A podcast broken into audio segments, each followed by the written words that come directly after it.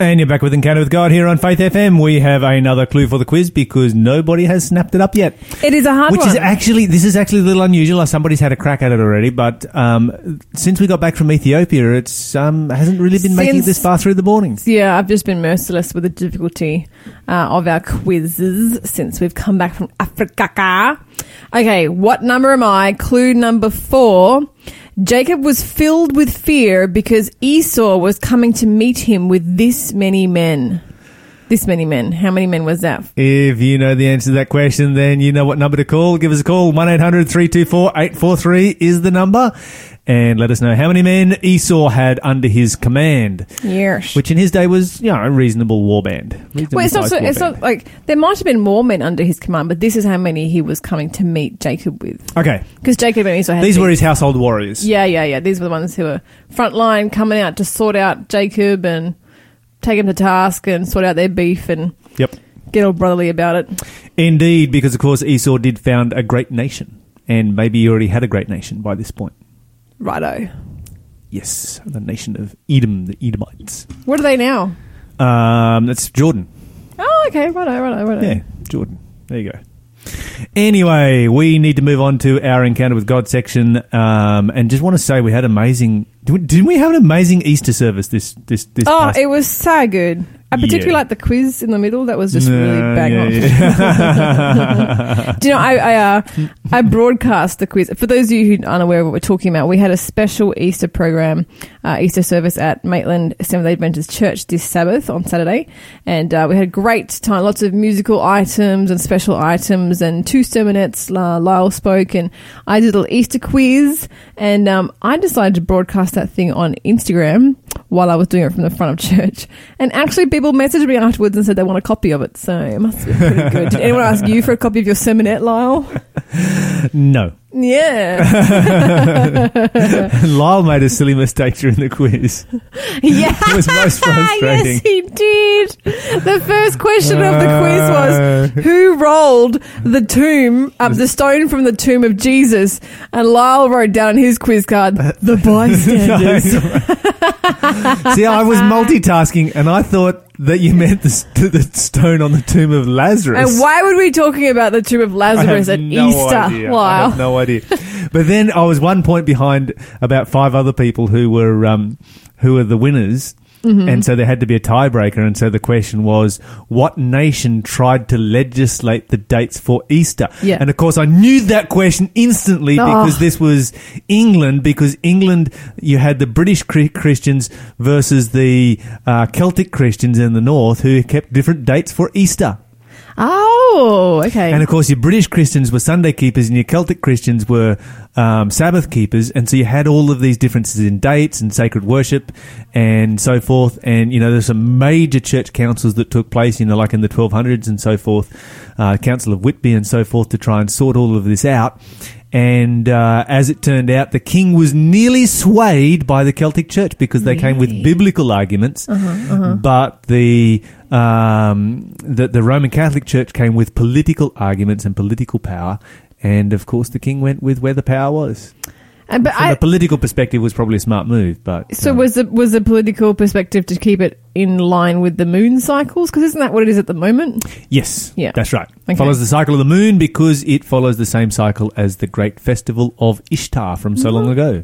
Very Yes, predates predates Christianity by by a couple of thousand years. We're going to have to talk some more about Easter and its history as we get closer to the actual event. Yes. Because we, we, we were doing it a week early so we could actually squeeze it in and have a good time. But yeah, it was a really great service and you guys all missed out. Um, however, you don't have to keep missing out because we do have another special program happening this Wednesday at the Maitland Church Library. Uh, it's 72A Brunswick Street in East Maitland.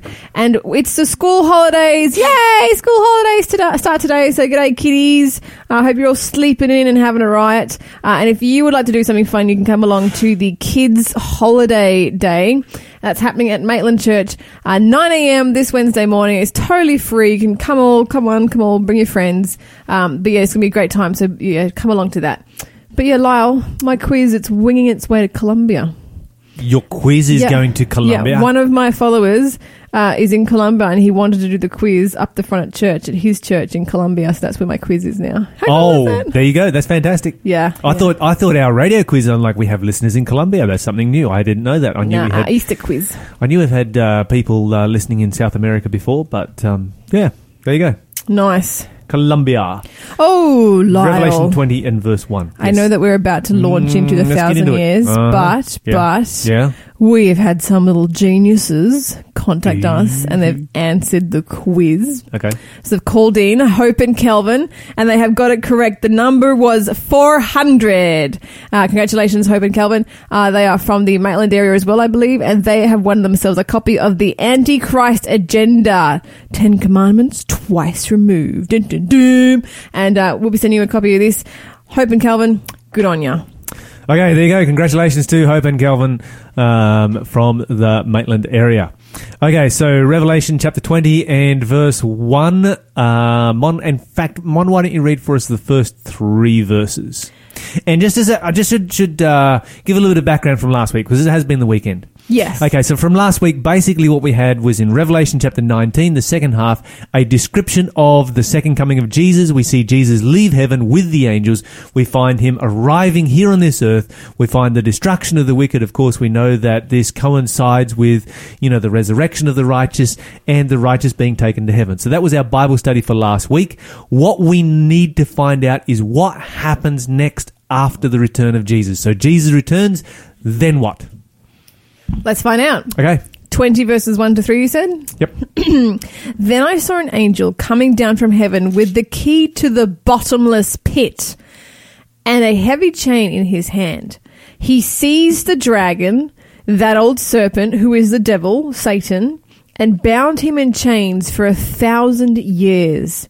The angel threw him into the bottomless pit, which he then shut and locked so Satan could not deceive the nations anymore until the thousand years were finished. Afterward, he must be released for a little while. Okay, this is an awesome Bible study, and I can't get, can't wait to get into it right here. The study of the thousand years. But imagery. before we do, before we do, we do need to notice that this is in the context. Remember from last week of the wedding. Okay, I've never heard of a wedding that came with a bottomless pit and a bunch of chains Well, there you go. or any okay. serpents. Is this? Is I just want to? Is this all imagery? Like, is this all symbolic, or is there like a legit a bottomless pit? If you want to know the answer to that question, you're going to have to keep listening because the Bible tells you exactly whether this is spiritual, symbolic, a real place, a uh, myth or an allegory. The Bible's going to give, going to give us those answers. I know some of people have them inside of them. In fact, teenage if boys. you want to know where the bottomless pit is, no, it's not inside a teenage boy. Look, they're pretty hungry all the time. If you want to know where the bottomless pit is, the Bible is going to tell you the exact location of the bottomless pit. really? So we can go see it right now. Jump in the car, put the GPS coordinates. You will in. have to wait and find out. Oh goodness, Lyle, suspenseful. You will have to wait and find out. Okay, Can you find it with a GPS? This is a question that needs to be answered. And it will be answered from the Bible. Okay, so um, we were talking about this in the context of the wedding. So last week, you know, we read we read uh, verses like uh, Revelation 19, uh, verse 7, Let us be glad and rejoice and give honor to him, for the marriage of the Lamb has come, and his wife has made herself ready. And we talked about some of the symbolism that there was in a Jewish wedding. And so, when a Jewish wedding, one of the things that you do is that the, the, the bride would make herself ready. She, in fact, she had to be ready all the time. Uh, the husband would go when his when his when he, the the mansion that he had been preparing for his wife was up to scratch. The father had come through and inspected it and said, "Yes, this is this is uh, this is good enough."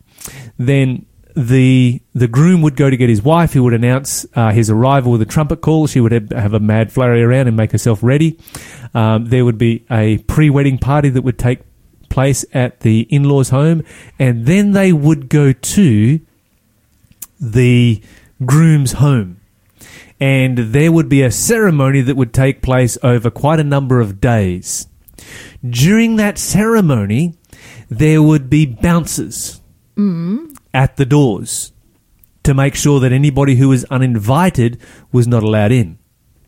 In other words, this was a celebration time. This was a time that was set aside from anyone who would cause any trouble. And so here we've got uh, the symbolism of the wedding, and we find that Satan, who is the one who likes to keep trouble, the bouncers are keeping him out. He is not invited to this particular wedding. You're listening to Faith FM, positively different radio. Okay, so Satan's not invited to this wedding, and uh, as a result of that, there is going to be peace for a thousand years. Kind of a long wedding. It sounds nice. Yeah. I have noted that in, uh, in in fact, I was found this interesting in when we were in Ethiopia because we were talking about weddings, and I can't remember exactly why it was. Probably a similar context to this context right here. In fact, we were talking about the wedding feast in Cana and uh, what took place on the third day of that wedding feast. And in the process, I'm like, hey, you know, in the United States, a wedding takes a couple of hours. In Australia, it takes most of a day. Um, you know, some countries it takes a bit longer than that. How long does a wedding take in Ethiopia? And uh, of course, that then went out through the translator, and then the message came back through the translator, and it's like it takes a week. Wow. It takes a week to get married. That's insane. I think that's awesome. Yeah. Well, mm, I think that's I think that is getting your money's worth out of your wedding. I mean, they, that's for sure. That's for sure. But I think How much does a wedding dress cost, Mon? Ah, several thousand dollars. And how often do you, how how if you get married in America for how long will you wear that dress? Oh, it's just a few hours, really. Uh huh. And in Australia, you might wear it for a day. Hey, Yeah. Um, go to Ethiopia, you can wear it all week. I'd be so smelly by the end of the week. No, just send it out to the dry cleaner each night. so It's fresh the next day. I don't know. I don't think they wear the same thing all week by any stretch of the imagination. is but this uh is this does this include the honeymoon though? So like are they talking like when they're saying like a thousand year wedding, are they talking about just a celebration, like just a reception? They also talk about the honeymoon because the Bible does say some interesting things about honeymoon periods, like in Deuteronomy.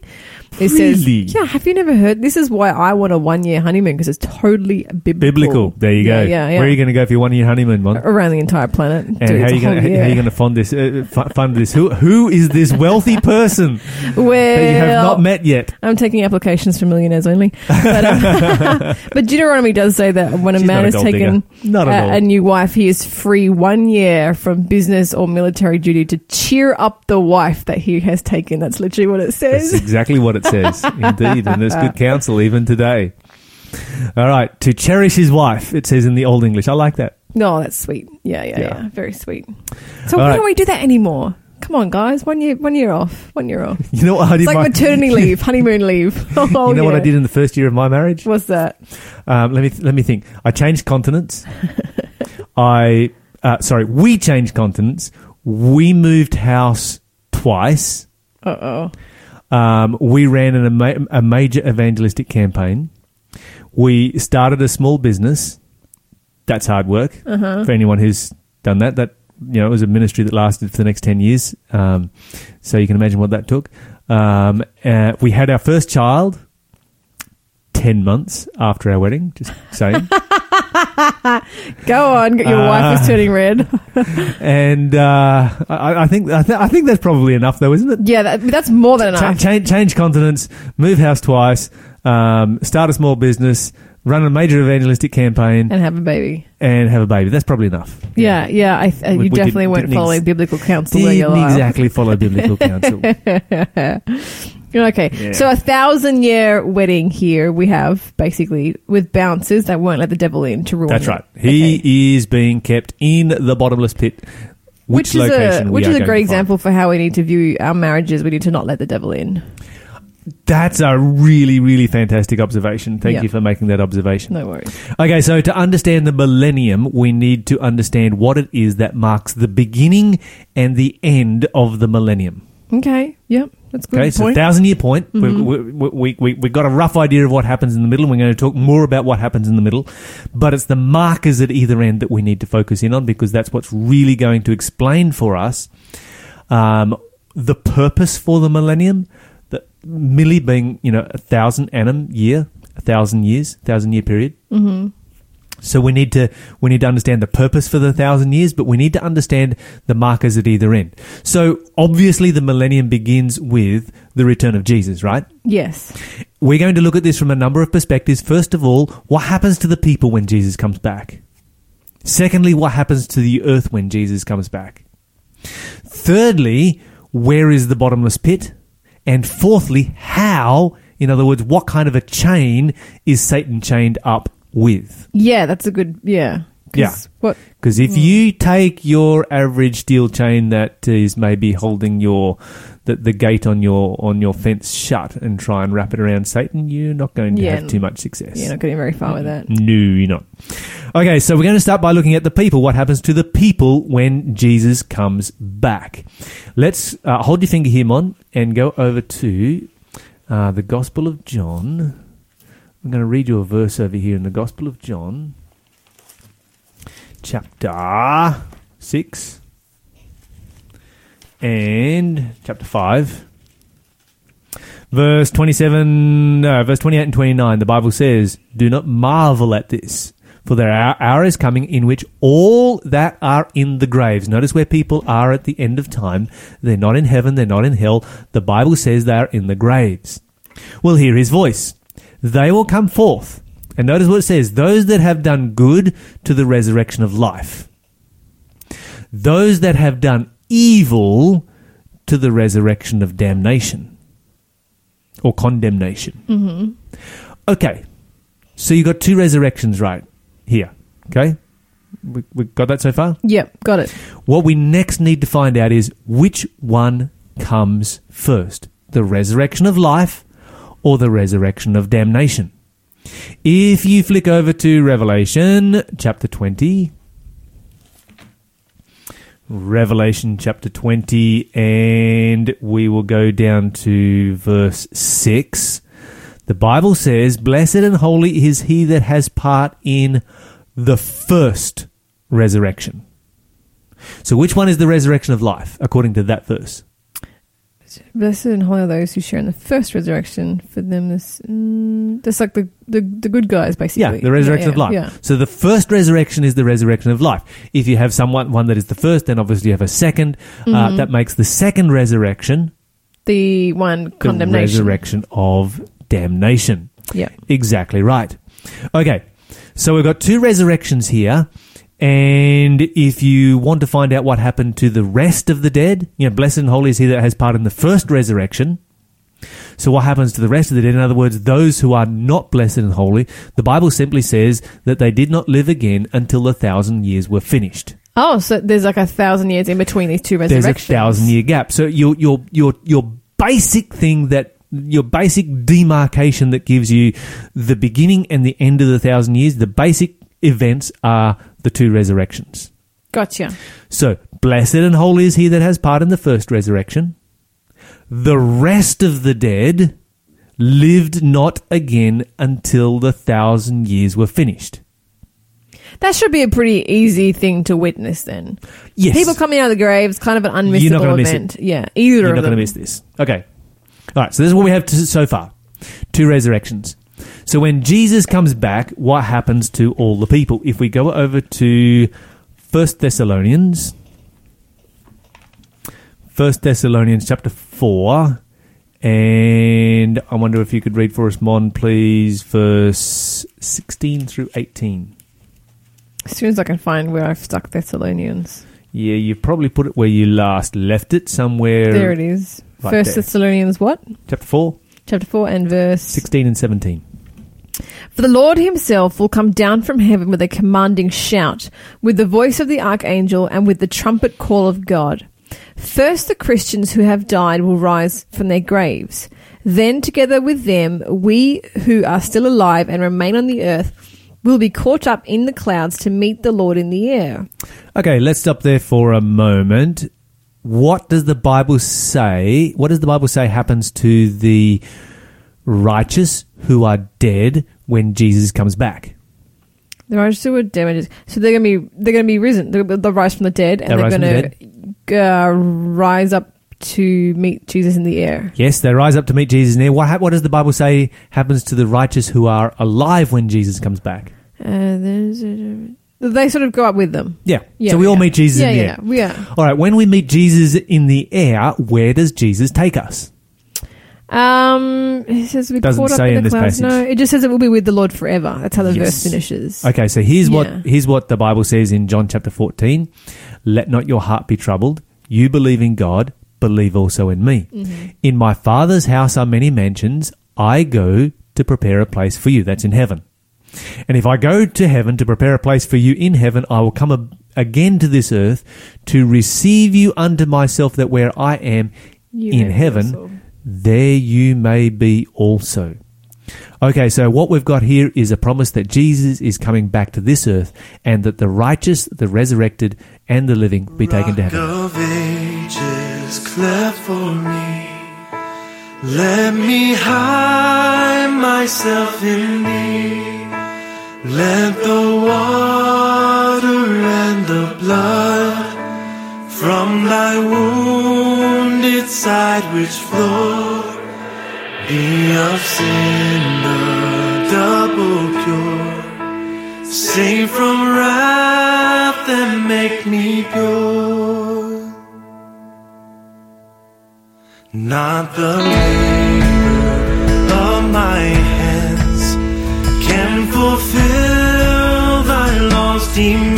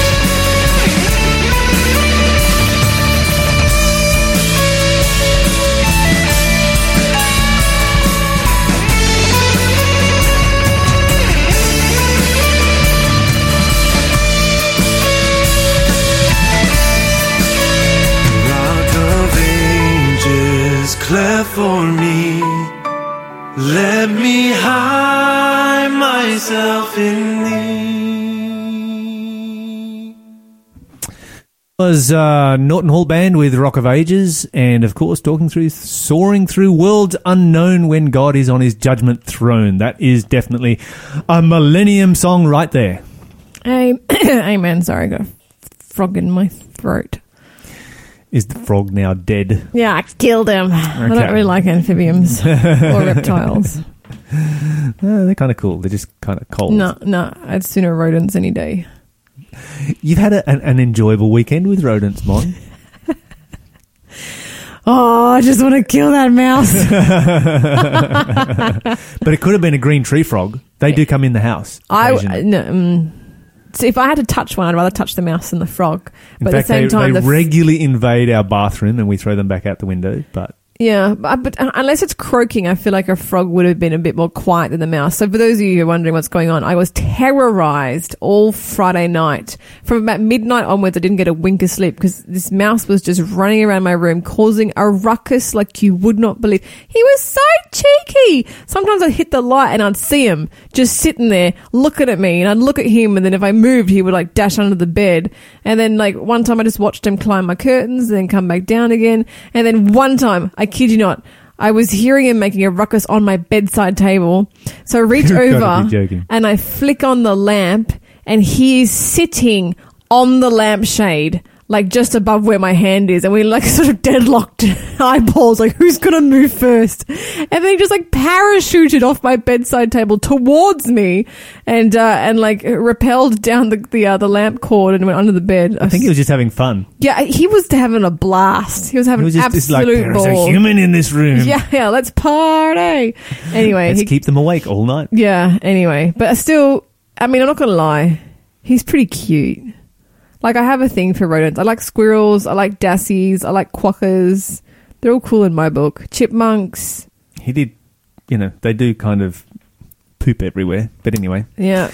If they were toilet trained, that might make a bit of a difference. But we need to Oh, get back to our great. Bible study. I don't know how we got onto that, but we Frog. somehow There's a frog did. in my throat. We talked about amphibians. Oh, dearing me. Mm-hmm. Distractions that come through.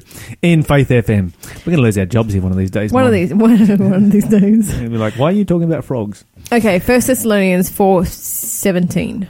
Yes, that's right. So we were talking about what happens to the righteous when Jesus comes back. So now what we find is that all of the righteous are alive and they are all in heaven. Mm-hmm. So now we need to find out what happens to the wicked when Jesus comes back. So we'll turn over the page to first, uh, Second Thessalonians chapter one. Second Thessalonians chapter one, and Mon, if you could read for us verse seven, eight, and nine, please. And God will provide rest for you who are being persecuted, and also for us when the Lord Jesus appears from heaven. He will come with his mighty angels in flaming fire, bringing judgment on those who don't know God and those who refuse to obey the good news of our Lord Jesus.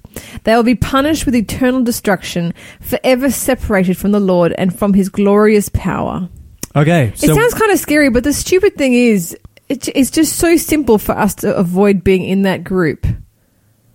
yes, Yeah. It is. It's mind boggling. Like, no one needs to be there. Anyone who's listening now thinking, man, that's scary and horrible, I hope it won't be me. You don't have to hope it won't be you. You can know it won't be you. Absolutely. Sorry, go on. And you can make that decision today. You can Ab- make that decision right now. Right now. Absolutely. Just give your life to Jesus Christ. Yeah. Commit your life fully and completely to Him. Ask Him to come into your heart and to um to so And- that you can experience that conversion experience. And you can read it right there in those verses, bringing judgment on those who don't know God and those who refuse to obey the good news of our Lord Jesus Christ. So basically reverse it. Know God and obey him and, you know, you'll be fine. You'll be fine. It's, it's, it's your own decision. Wherever you end up, it's not as a result of God like picking and choosing. It's, it's your own choice. It's your Yeah. own choice which side you're on. yeah. Absolutely. Okay. Uh, let's see then um, what we have here. Okay, so what happens to the to the wicked when Jesus comes back? The wicked who are living. Uh, they're going to be punished with eternal destruction forever separated from the Lord and his glorious power. Okay, so they're destroyed. Yes. Yep. So now we have all the wicked who are dead. Yeah. Um, what happens to the wicked who are dead? As we read before in Revelation 20 and verse 5, the Bible says the rest of the dead did not live again until the thousand years were finished. And so when Jesus comes back at the beginning of the thousand years, here's what happens to all of the people. All of the righteous are now alive and in heaven. All of the wicked are now dead and are, and are on earth. Correct. So how many people are alive on earth now? Uh, uh, uh, it depends. Human beings. Human beings? None. None. Okay, Yeah, okay. let's read a couple of verses in relationship to this. Let's go to the book of Jeremiah, uh, where the Bible makes this super clear. Jeremiah chapter 25, verse 31 to 33. I'm still in Isaiah. Oh, Jeremiah 31, you said? 31 to 33. Chapters 31 to 33. Yeah, yeah, why don't you read those chapters? No, chapter 25, Oh, chapter 25. verse That's 31 to 33. 25 verses 31 to 33. His cry of judgment will reach the ends of the earth, for the Lord will bring his case against all the nations. He will judge all the people of the earth, slaughtering the wicked with the sword. I, the Lord, have spoken. This is what the Lord of Heaven's armies says. Look, disaster will fall upon nation after nation. A great whirlwind of fury is rising from the most distant corners of the earth. In that day, those the Lord has slaughtered will fill the earth from one end to the other. No one will mourn for them or gather up their bodies to bury them. They will be scattered on the ground like manure. Wow. Okay, that's, uh, That's pretty intense. right there. But the Bible says that nobody will mourn for them, nobody will gather them up, nobody will bury them. Why is that? Well, I mean, we just established that no one's going to be living on the earth, right? And no human being. So, like, who's going to bury who if they're all dead? Exactly. Like, if there's only you and I left, how can I bury you if I'm dead too? So the earth has been completely depopulated of all living inhabitants. Yeah. There is like, no one left alive here on this earth. it's a double Thanos snap, is what that is. Everyone's gone. Everyone's gone. Everyone's gone. Absolutely. Yep. Thanos Delone. Yep, yep. That's it. Okay, so then we go to look at what happens to the world, the earth, when Jesus comes back. And I'm just going to give a couple of illustrations here. Lots of different verses we could look at, but uh, I'll give you a couple of highlights. Let's go to Revelation chapter 16. Revelation 16. Revelation is such an exciting book, Lyle. And we're going to, the, uh, of course, Revelation has the seven last plagues in it. We read about those plagues. I'm just going to show you just one plague, just as, as an example. Just look at one plague. Go on, go on. Okay, Revelation 16 and verse 18. says then the thunder crashed and rolled and lightning flashed and a great earthquake struck the worst since people were placed on the earth Okay, you want to know wow. how you want to know how big this earthquake is? this thing is going to shake the whole universe of its axis. Do you want to know how big it is? go on Read verse 20. 20 and every island disappeared and all the mountains were leveled whoa That's a big earthquake. whoa God basically comes down to earth and just flattens the place. So, wait, wait, wait, wait, wait, wait. This is not. This is not the bit where everyone dies. This is before then.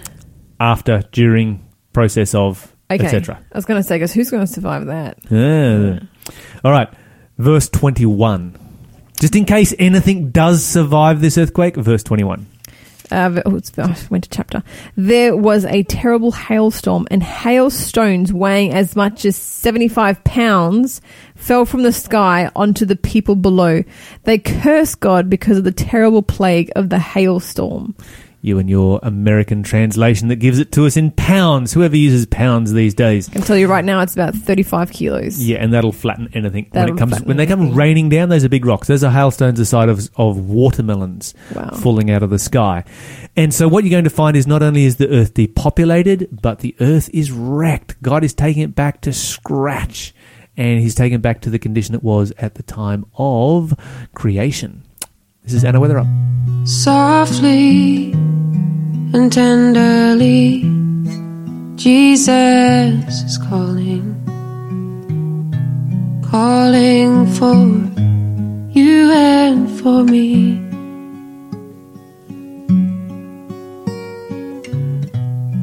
see on the bottles he's waiting and watching watching for you and for me.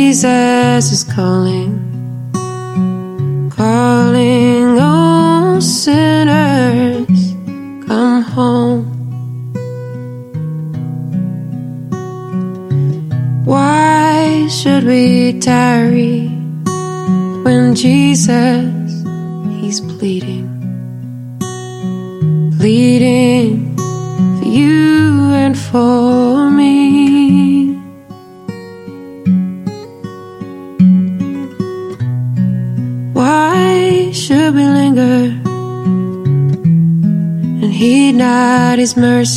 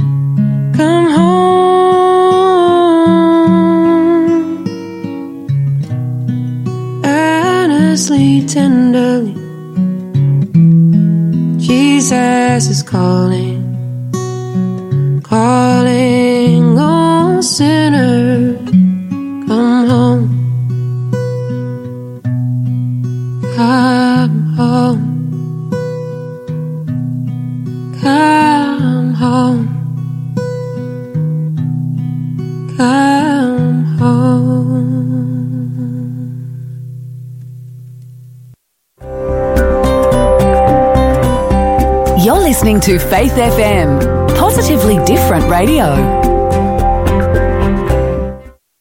Forgiveness.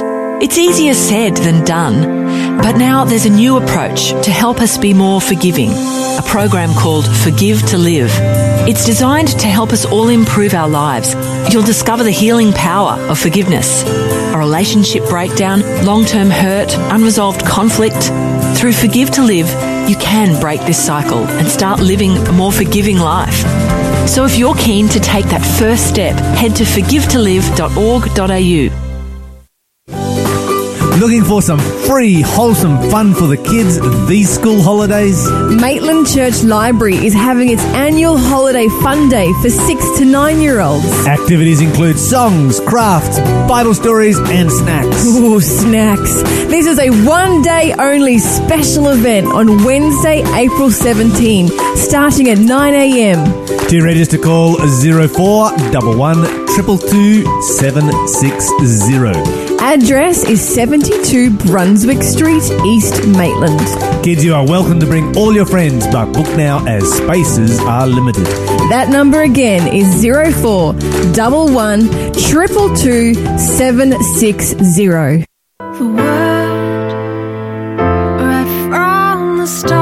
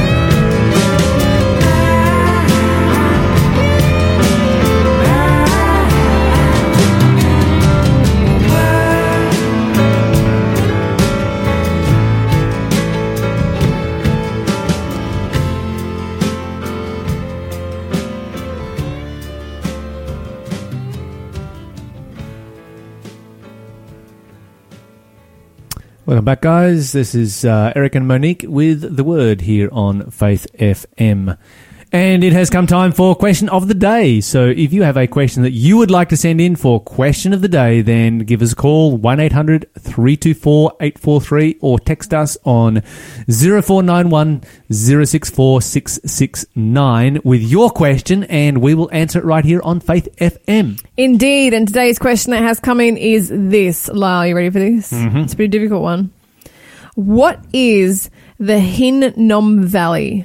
Okay, so the Hinnom Valley, also known as the Valley of the Son of Hinnom or Ben Hin- Hinnom Valley, is a valley just outside of ancient Jerusalem.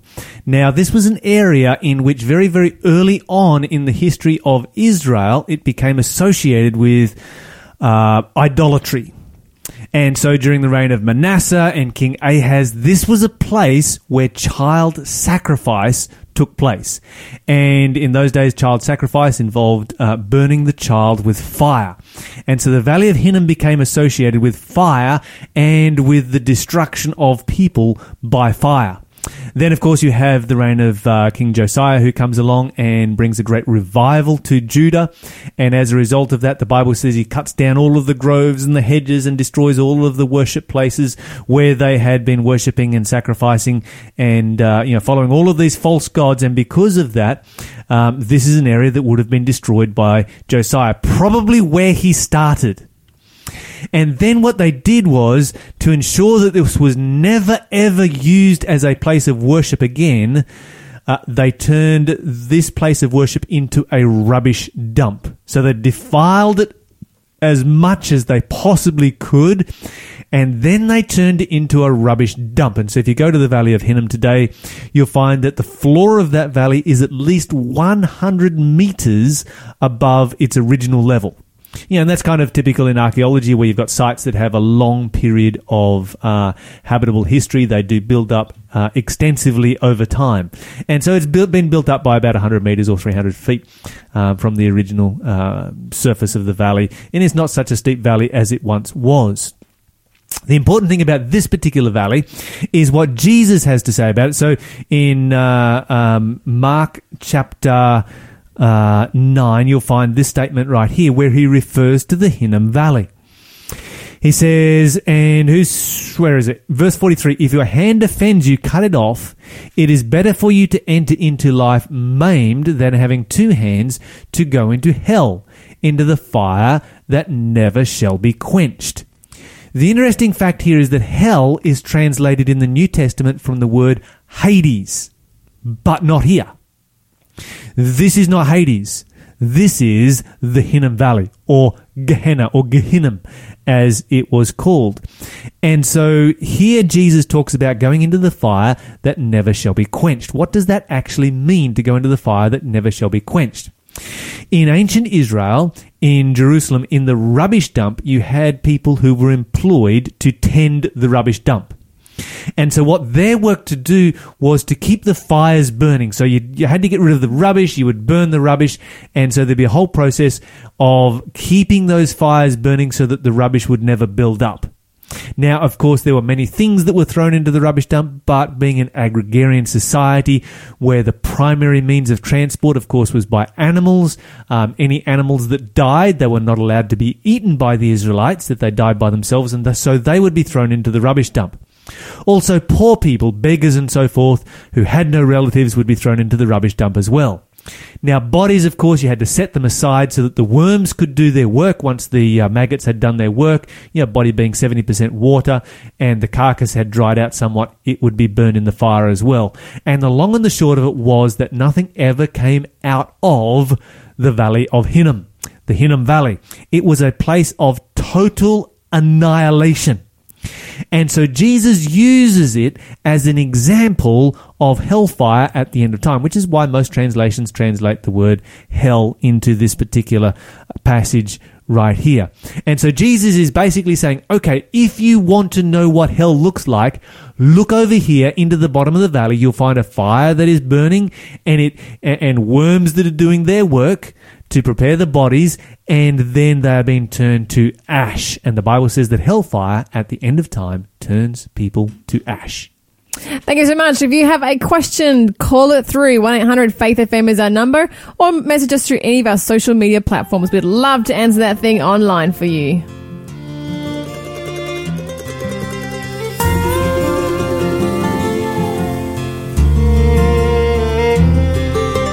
So many times I've questioned certain circumstances or things I could not understand.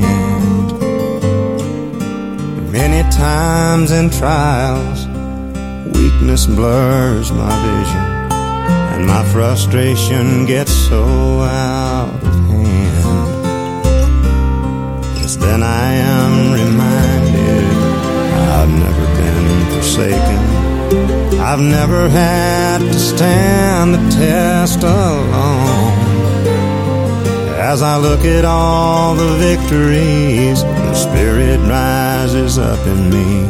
It's through the fire my weakness is made strong.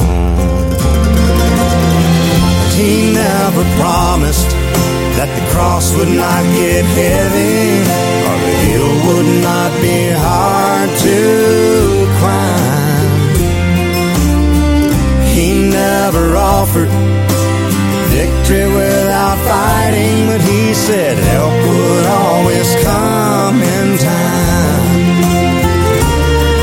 Just remember when you're standing in the valley of decision and the adversary says give in, just hold. Our Lord will show up and he will take you through the fire again. I know within myself that I would surely perish.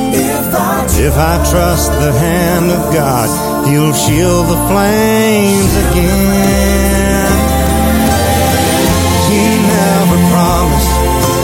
Cross would not get heavy, and the hill would not be hard to climb. He never offered victory without fighting, but he said help would always come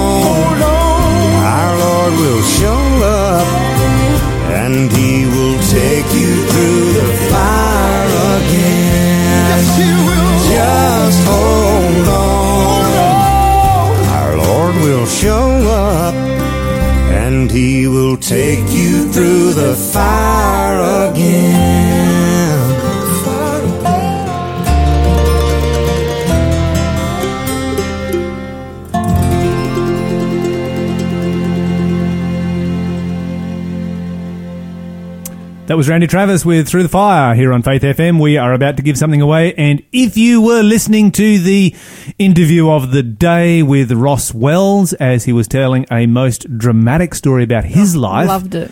uh, and how this book transformed his life, turned him to Jesus Christ, then we're going to give this book away. This book has transformed the lives of many men, and Myself uh, included. Yeah, that's right. And you can get a copy of it completely for free here this morning. All you have to do is be the first person to call through right now. Our number is one eight hundred Faith FM. It's one 843 The book is called The Great Controversy. It's an incredible, life changing book. Uh, it goes through history, goes through the time we are in now, and it goes through the future as well. It's written by E.G. White, and uh, it's a beautiful edition that we have here. Wonderful um, color cover, and has little pictures inside as well. It's really, really tremendous reading. Like you should. I think that's interesting what you just said. This has transformed the life of many men. Yeah, Out of all of uh, Ellen White's books, I think this one is one that really does appeal to men. it, it really does. Yeah, yeah. Um, I think that uh, probably Desire of Ages might appeal to you know women more so than Mm-hmm. the Great Controversy does, but in my experience, this is a book that really appeals to men. Yeah, it absolutely does. It absolutely and if you're a woman who would like to know what men are into, then hey, Yeah, give us a call. give us a call. this book is for everyone. It is a fantastic book. Don't forget, kids, it's uh, school holidays. I'm sure you haven't forgotten it's school holidays. In fact, our next song, especially for you guys, is by JJ Heller, This Little Light of Mine. But don't forget that we have our Wednesday special uh, holiday day happening at the Maitland Church Library. You can um, give them a call and sign up there for a free holiday fun day. And of course, there are other similar programs happening around the country. So if you would like to know where one is happening in your location, give us a call. We will try and see what we can dig up for you. There are other Yes, uh, holiday absolutely. programs at various churches happening Yes, around good, Australia. wholesome, clean fun. Yeah, yeah, yeah, yeah. good And if you and if you're a parent who needs a little bit of a breather in the middle of the week, then this is your solution. Anyway, stay tuned, guys. This is JJ Heller, This Little Light of Mine.